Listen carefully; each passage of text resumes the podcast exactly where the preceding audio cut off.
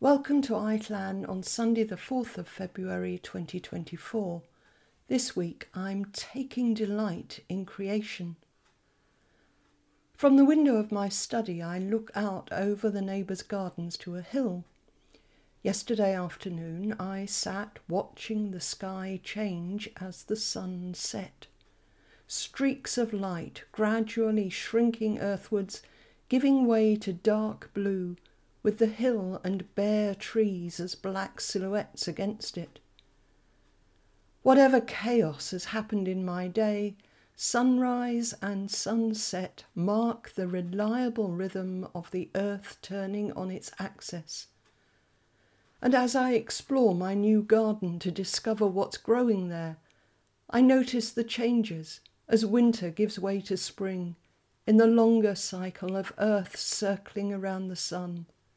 Rhythm, structure, order are built into creation. This week's reading from the book of Proverbs celebrates that order, perceiving wisdom as an intrinsic constituent of the created world. As God shapes earth, sea, and sky, setting their limits, wisdom is constantly by God's side delighting in it all. The second reading, from a letter to the early church in Colossae, speaks of Christ as the image of the invisible God, through whom creation happens and in whom all things hold together. Those words remind me of W.B. Yeats's much quoted poem, the second coming, in which he says, Things fall apart, the centre cannot hold.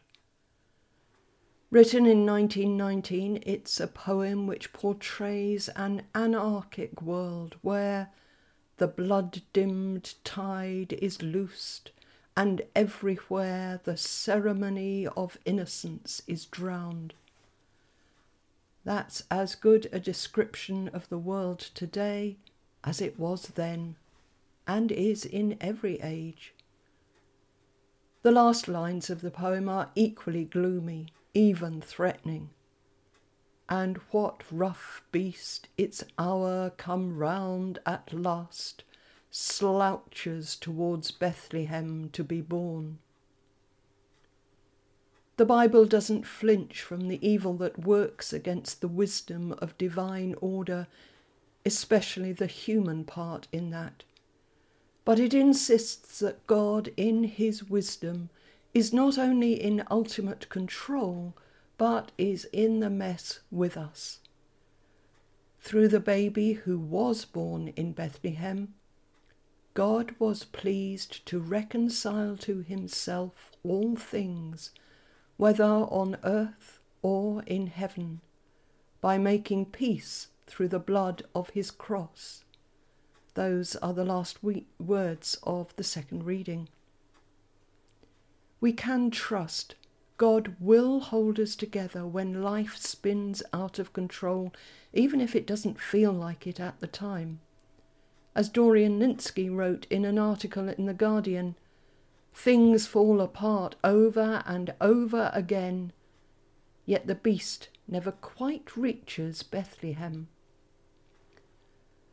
This morning I read a definition of trust as an invitation to delight in things. It's easy to get bogged down in the seriousness of life and faith. Yet Jesus said that if we want to enter the kingdom of heaven, we need to change and become like children. Creation Sunday is a good opportunity to pause and see the wonder of the world with the eyes of a delighted child. This week's collect prayer can be read slowly, line by line, so that it becomes a meditation on creation and our part in it. It goes like this Almighty God, you have created the heavens and the earth. and made us in your own image. Teach us to discern your hand in all your works and your likeness in all your children. Through Jesus Christ, your Son, our Lord, who with you and the Holy Spirit reigns supreme over all things, now and for ever. Amen. May you delight in the world as the Creator delights in you.